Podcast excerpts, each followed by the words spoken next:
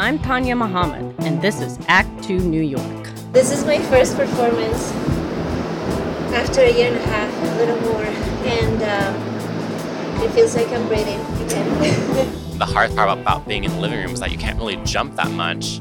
And, or travel at all. And for me, I'm you know I'm six foot three. A living room is already so small. I was hitting walls left and right and like hitting my couch like crazy. I was like, oh my gosh, can I still go on pointe? Can I still dance? How? What happens if my pirouette doesn't work? Like, what's going on? I was, I was very confident, but I was also very scared.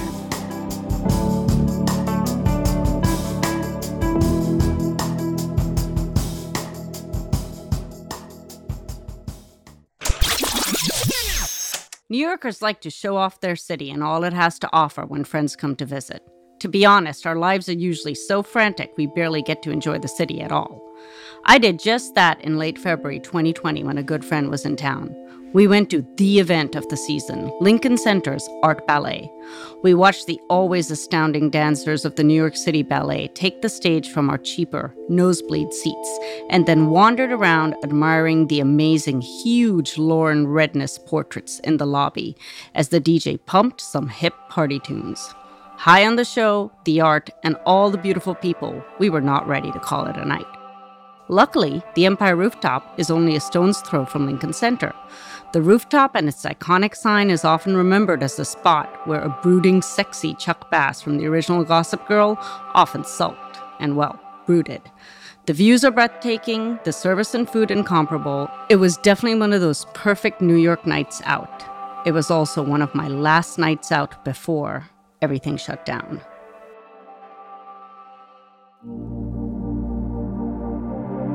A place like the Empire Rooftop hit the jackpot with its blockbuster location. It's on top of a popular tourist hotel right next to Lincoln Center, a block from Central Park, and surrounded by many, many office buildings and high end shops. That's great for business until the city closes. Dawn Durham is VP and Director of Operations of Hospitality Holding, which owns and runs the rooftop along with other high end bars and lounges in Manhattan. I spoke to her and her longtime manager, Anjan Rahman, in May of 2021 to see how they've been hanging in there. It's a gorgeous space. It's about you know 6,000 square feet. It has two terraces and it's connected by a main lounge we have a pretty um, interesting demographic there, anywhere from 25 year olds up to 80 year olds. Um, it's a really fun mix of young people wanting to go out and, um, you know, a little bit of an older crowd enjoying Lincoln Center.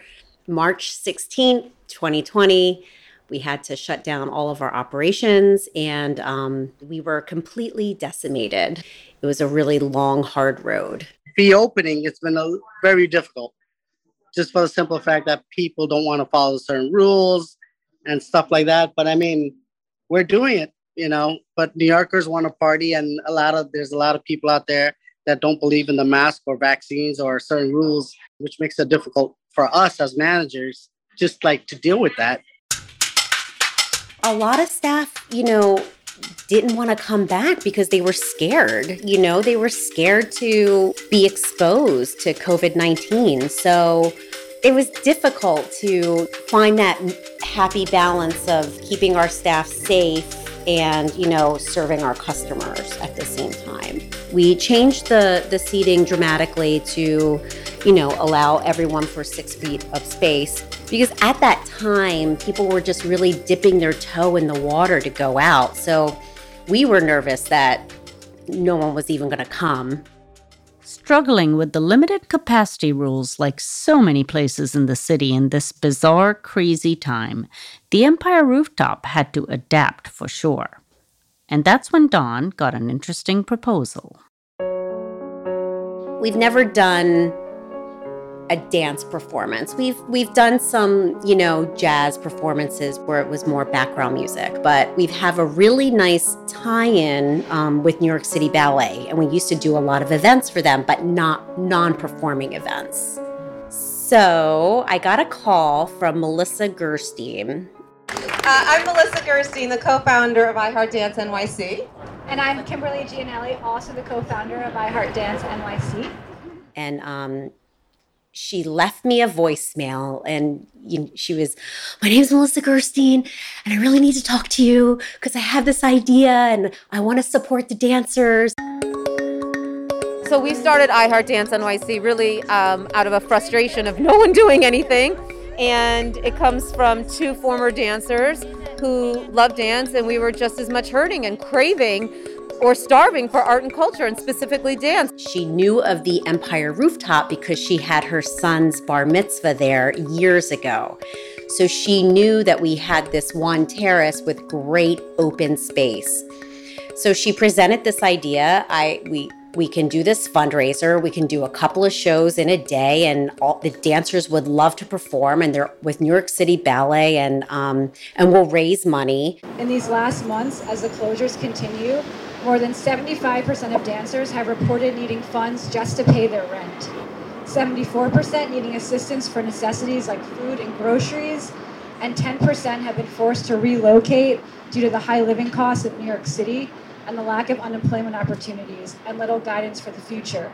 And there were all these union, you know, obstacles and I just said, "Okay, I'm going to find an outdoor space and the first event ended up in the New York Times and it was a, a benefit for the dancers of New York City Ballet and I just said I'm going to build upon this. I was like, well, I'm a former dancer as well, and I would, you know, love to have a part of this. So I said, sure, let's do it.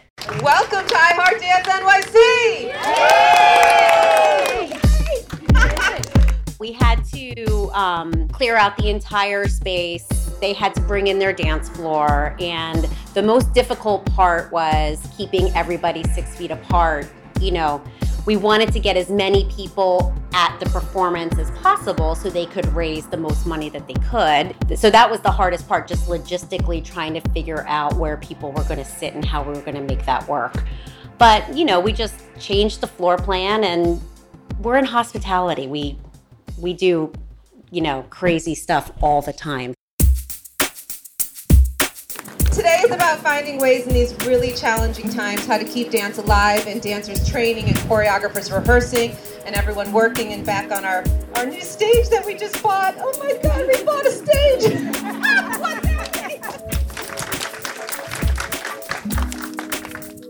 For some of these dancers, it was their first performance in over 400 days.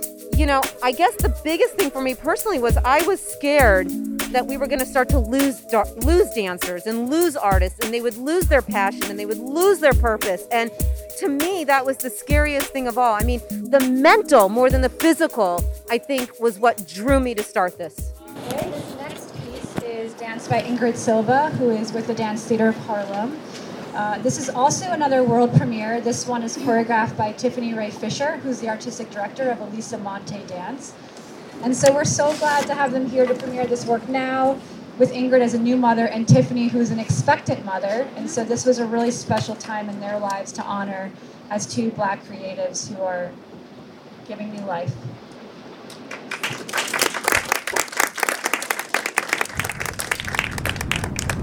Coming back to dance feels challenging, feels scary, and I think it's really powerful, powerful, powerful too. I mean, if Kimberly haven't thought about me, and she was very sweet. She's like, I know you got back in the studio, no pressure. We would love to have you in the show. And I was like, oh my God, she actually think I can perform. And I was like, can I perform? Like I had like second thoughts and I was like, you know what? If it's something choreographed on me, it will be beautiful. Uma nova vida traz paz, felicidade e alegria. Because one of the things that I did not want to be or did not want was not be myself or lose myself myself. And I wanted to do well, you know, I didn't want to have like my first comeback performance being a crazy memory, you know. I was like, oh my gosh, can I still go on pointe? Can I still dance? How, what happens if my pirouette doesn't work? Like, what's going on? I was, I was very confident but I was also very scared. It went very well. It went very, um, how can I say, sentimental. Special, special day for us. This is both our first performance with a live audience. So, this past five minutes that we just had with you, such a joy. So I want to thank you so much for being here. And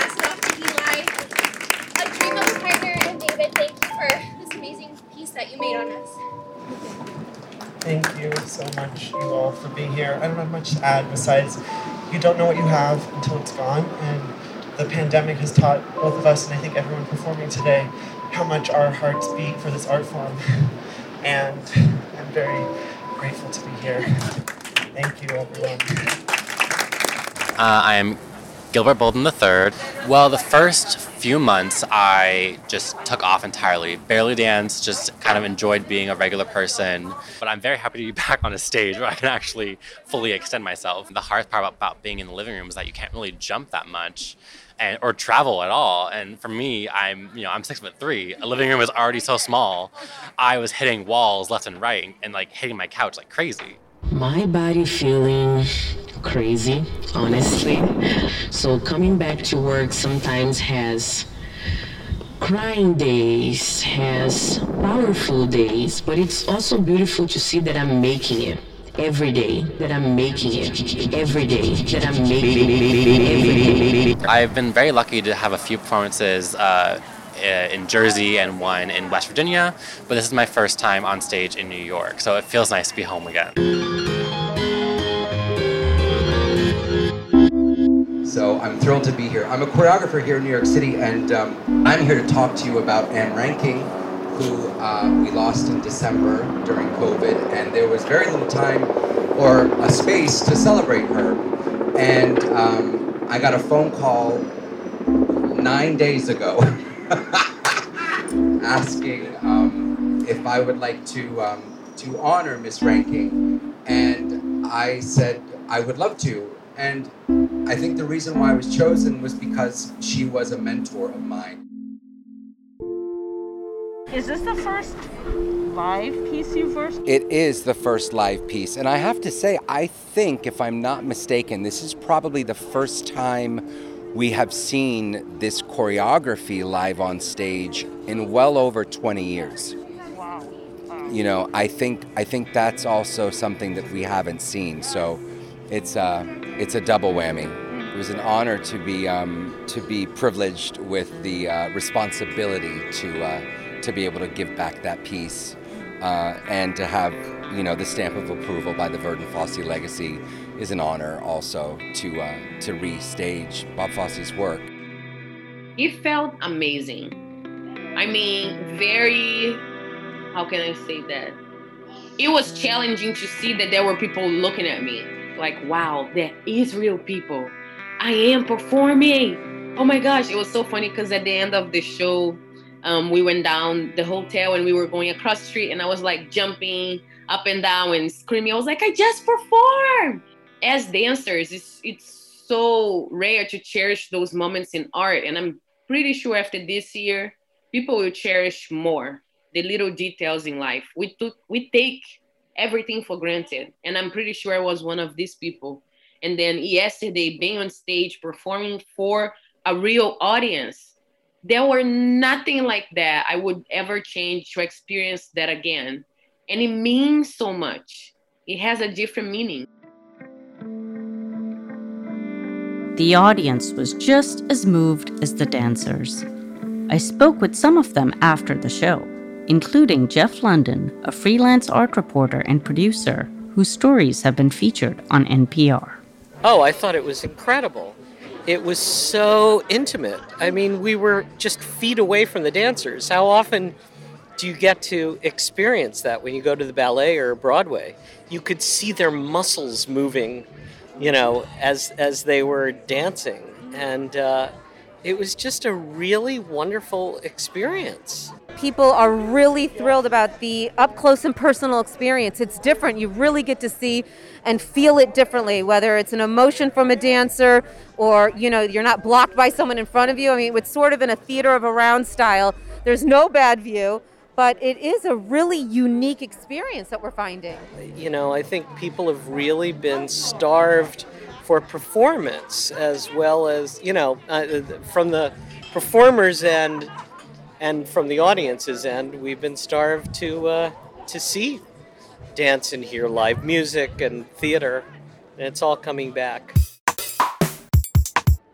It just feels great. You know, you drove past Lincoln Center, it also being beautiful with the with that green carpet and everything. So it feels like normal. And this was just also just the opportunity to do it, you know. And then here at this location, it's beautiful, it's unique. So I, it was an easy choice to do, you know. It's very nice just because New Yorkers want to be out and all these people that and is the fact that our company is great for the fact that we're supporting dancers, especially with the Lincoln Center being closed. They're getting some work and there's people that still enjoy the ballet and they want to just come over here and enjoy it. And it helps us promote the place as well. So working out for all of us put together. It's great. It's fantastic. I mean, New York is is so resilient and uh just seeing people excited to come into our spaces and really enjoy themselves and and not be worried is is is really a blessing. Uh, you know, it's been such a hard year for all of us, all of us, on stage and in front of the stage. Um, but we've all learned so much, and to have you all here. It's so meaningful and, and special, and we're so grateful for your support. And I'm crying. uh, this is my first performance after a year and a half, a little more, and um, it feels like I'm breathing again. and it's just so wonderful. Thank you. Thank you.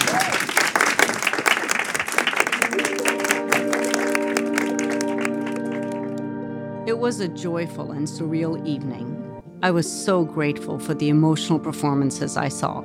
So many different dance styles, all against the gorgeous backdrop of the city's skyline.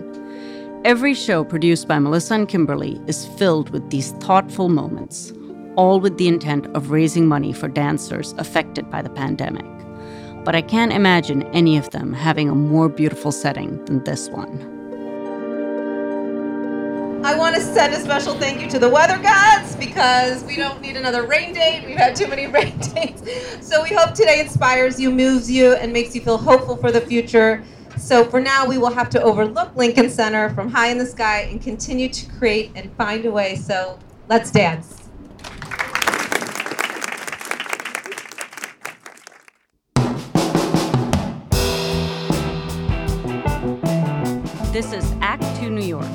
Production of Race Car Radio. My name is Tanya Muhammad, and I produce the show.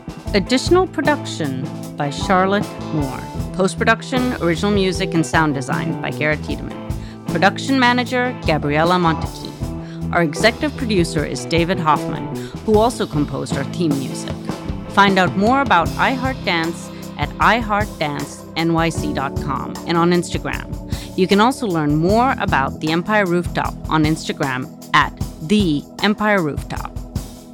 I'll have more info on the performers who participated in the show in our show notes and on our Facebook and Instagram pages at Act Numeral 2 NY.